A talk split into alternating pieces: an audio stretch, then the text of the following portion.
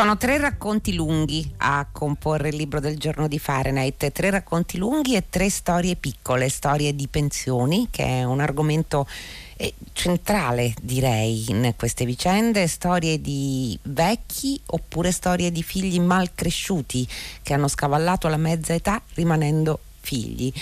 E c'è la storia di Aion, che è un uomo di cinquanta anni. Aion è il figlio del, di Crono, del tempo, è l'attimo che frantuma il presente, un bambino che gioca, e il figlio di una donna che non lo lascia andare e consuma la propria vita esattamente così, giocando con il tempo, illudendosi di essere per sempre bambino. C'è Incantesimo, anche qui c'è una madre e, e due figli, due figli ormai adulti che non intende lasciare andare.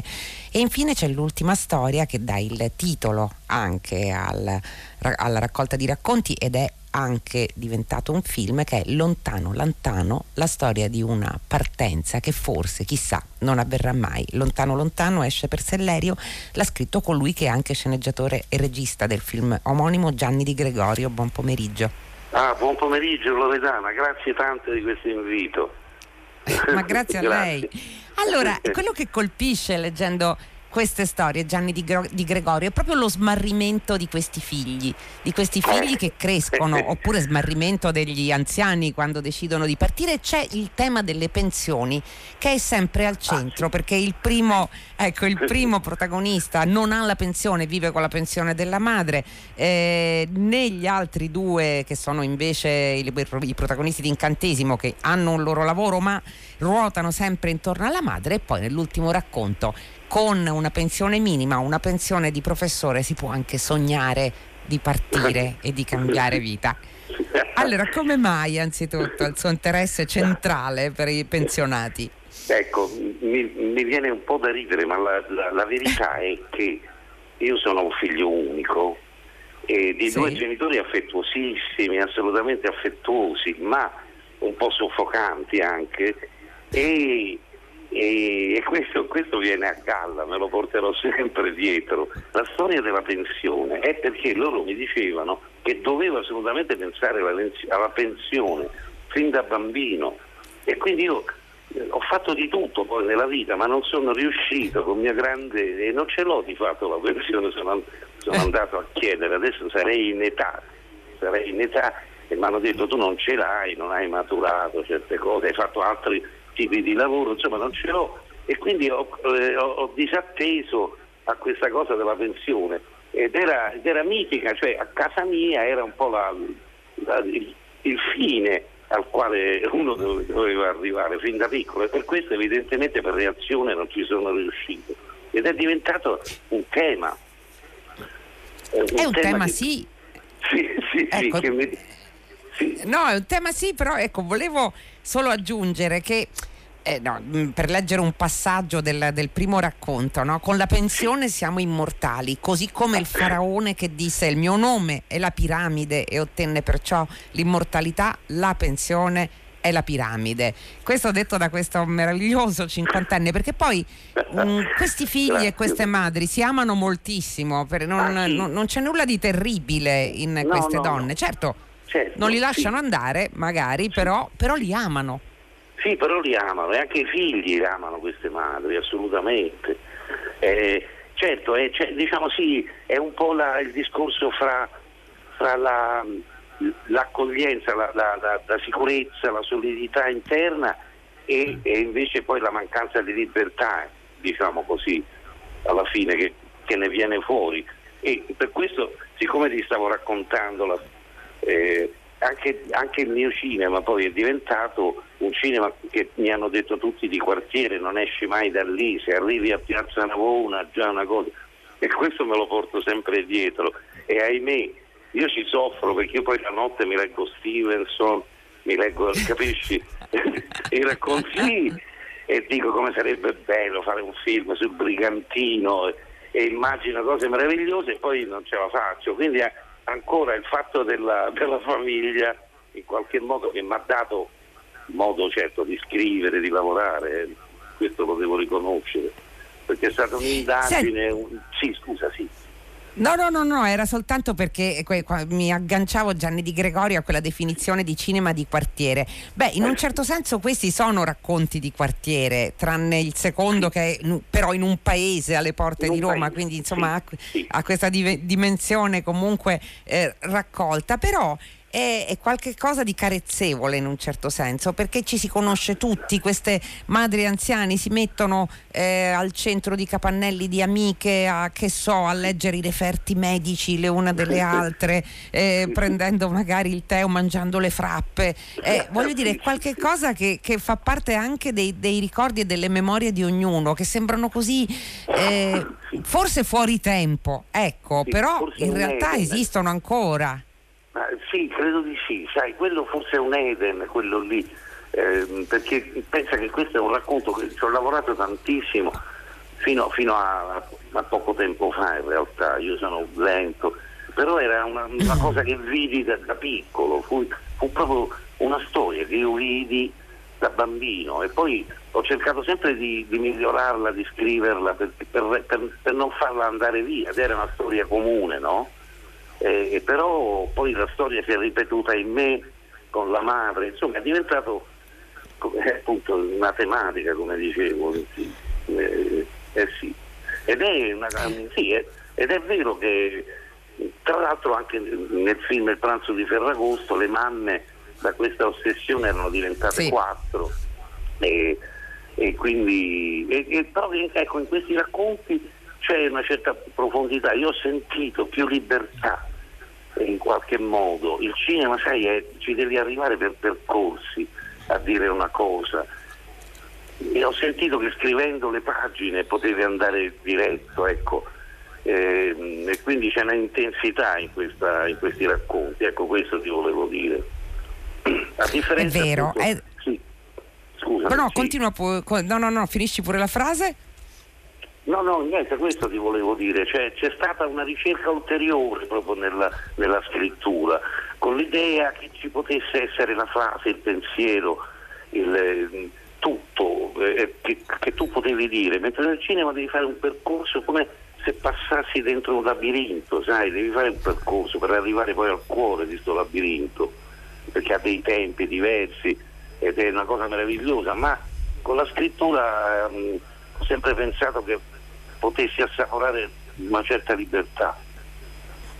Ecco, la cosa interessante, Gianni Di Gregorio, è questa sorta di tempo sospeso in cui in realtà tutti i protagonisti, compresi quelli dell'ultimo, si muovono, perché la, se, quando le madri sono vive c'è anche il, il vecchio detto romanesco chi c'ha mamma non piange, che a un certo punto viene ripetuto tra l'altro in, da uno dei personaggi, ecco, possono non invecchiare a loro volta, non importa se non hanno un lavoro o se hanno un lavoro che non si soddisfa, non importa se non hanno delle compagne di vita, perché sono tutti uomini questi che non hanno una donna al fianco, non hanno un amore, perché non possono uscire per l'appunto da quel tempo sospeso, il tempo sospeso che è fatto di piccoli gesti, piccoli gesti importanti, certamente andare in farmacia, andare a fare la spesa, eh, andare a fare la fila eh, alla posta o da qualche altra parte, insomma le commissioni che però occupano tutte le loro giornate, oppure eh, appunto assistere a questi incontri fra le madri e, e le loro amiche, oppure nel secondo racconto in Incantesimo a queste enormi grigliate di salsicce e trippe eh, dove si parla ovviamente, si danno consigli a tutto il paese, però finché questo funziona è una vita piccola, è una vita che protegge soprattutto e però è, è una vita ferma, questo anche va detto. Questo va detto, sì, è una vita ferma, in qualche modo sì, in qualche modo... Eh, sai, eh, eh, eh, non ti so, eh, è una domanda profonda, hai ragione, io forse ancora non ho, non ho ben, non so se sono uscito dalla tinozza, anche se poi ho avuto una vita fortunata, eh, ho, io, ho avuto tante gioie dalle cose che ho fatto, però eh, diciamo mi sento sempre un po' nel, nel, in quella, anche se io poi ho la famiglia, ho le figlie, figurati, sono andata avanti personalmente, però c'è sempre una, una la tendenza a, a quella, io per esempio abito nella casa di mia madre, ecco, è una risposta semplice se vuoi, no? Che ho salvato semplice tutta... e complessa semplice e complessa, complessa. Mm, che l'ho salvata mm, in realtà dai... sì, capisci? L'ho salvata in traversie economiche, però abito nella casa di mia madre.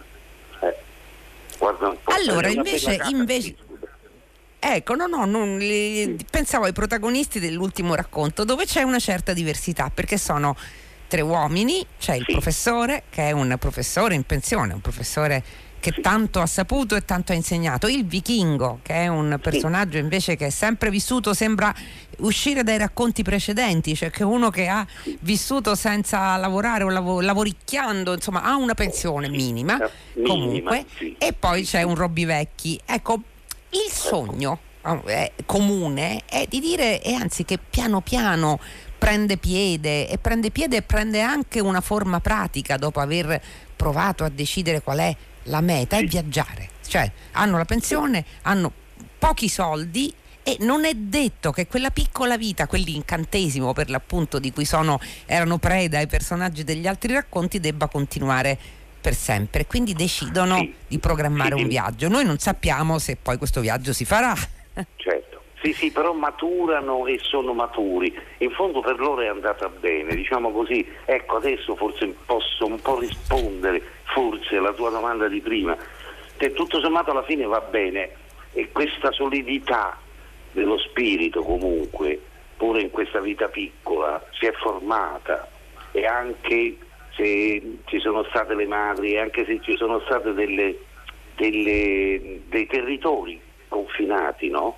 Questi qui alla fine hanno una grande vitalità, una grande forza, insomma, e sono dei personaggi fra, fra i sessantacinque e i settanta anni, carichi di una vitalità che io stesso, che, che a me stesso mi sono stupito, insomma, di questa, di questa forza. Evidentemente c'è un fine.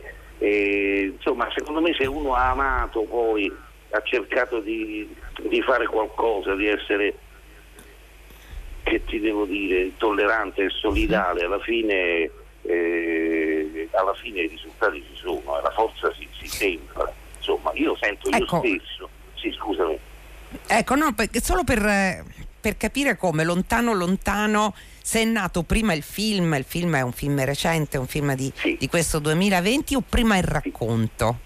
Sai che cosa è successo? Una cosa incredibile qua, scusa eh. se ti do del tu, ma forse tu sei un personaggio famoso per me, io i pomeriggi che... per me è un appuntamento, quindi allora grazie. permettimi e, e, insomma la, la cosa è questa: prima ho scritto un piccolo racconto che tra l'altro fu pubblicato da Sellerio in una raccolta di racconti nel, nel duemilaquindici, Storie della città eterna. Poi ci ho lavorato ancora, poi ho fatto il film e poi ho pensato che potevo andare ancora più in profondità e ho scritto proprio questo racconto lungo, eh, aggiungendo tante cose rispetto al film, secondo me, ecco.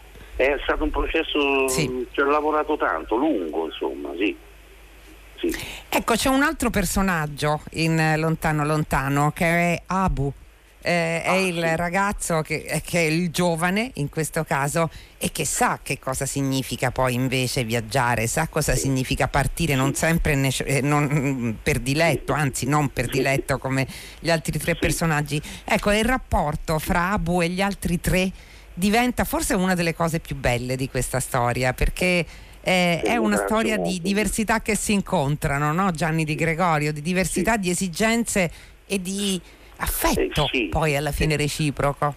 Sì, reciproco, e poi loro sentono assolutamente il bisogno di aiutare questo ragazzo, è come un figlio per loro, diventa in, automa- in automatica un figlio. E questo che mi piace, pensare anche a una certa romanità, mm. che è sempre stata così generosa e... E, e quindi è, diventa è, è un meccanismo naturalmente spontaneo, questo di occuparsi per un momento, pensare anche al futuro di, di questo ragazzino piuttosto che a loro, insomma, sono dei velleitari in fondo. e, e quello Beh. è il vero viaggiatore, Abu è il vero viaggiatore dei nostri tempi. Sì. Sì. E poi e significa quindi, soprattutto tornare ad avere uno scopo, no? Non solo Abu, ma i, esatto, i tre amici. Sì. Uno scopo, hai ragione, certo, significa avere uno scopo, si è creata un'amicizia, e, e loro hanno, hanno fatto dei grandi passi avanti in questo viaggio non viaggio, secondo me, sì. Perché poi quello che è importante è concepirlo il viaggio, magari forse è meno importante farlo, no? Ma sì, questo è il senso della sì. storia. Questo è il senso della storia, sì, sì, sì, abbiamo tanto anche intorno a noi, diciamo, sì, è vero, è vero. Sì, beh, è quello vero. Che ci insegnano poi questi tre racconti, che anche se il nostro mondo è piccolo, se è un quartiere, un piccolo paese, o se è soltanto il sogno di un altrove, beh, eh, quello che conta è riuscire a godere delle, anche delle piccole cose, quello che avviene in Lontano Lontano. I tre racconti che escono per Sellerio sono stati scritti da Gianni Di Gregorio. Grazie per essere grazie. stato con noi, Gianni Di Gregorio, grazie, grazie di cuore. Grazie infinite, grazie. E dunque Fahrenheit termina qui, e ovviamente termina con i saluti della redazione: Giosuè Calaciura, Michele Demieri, Lea Gemmato, Clementina Palladini, Daniela Pirastu, Laura Zanacchi, Benedetta Nibali in regia, Susanna Tartaro che cura il programma, Luciano Panici alla console. Come sempre la linea sta per andare a Luca Damiani. Per sei gradi, quanto a Fahrenheit, a cui potete continuare a scrivere ovviamente inviando una mail a fare con l'H al centro chiocciola rai punto it, torna lunedì alle quindici su Radio tre, e fino a quel momento felice serata, felice fine settimana a tutti voi da Loredana Lipperini.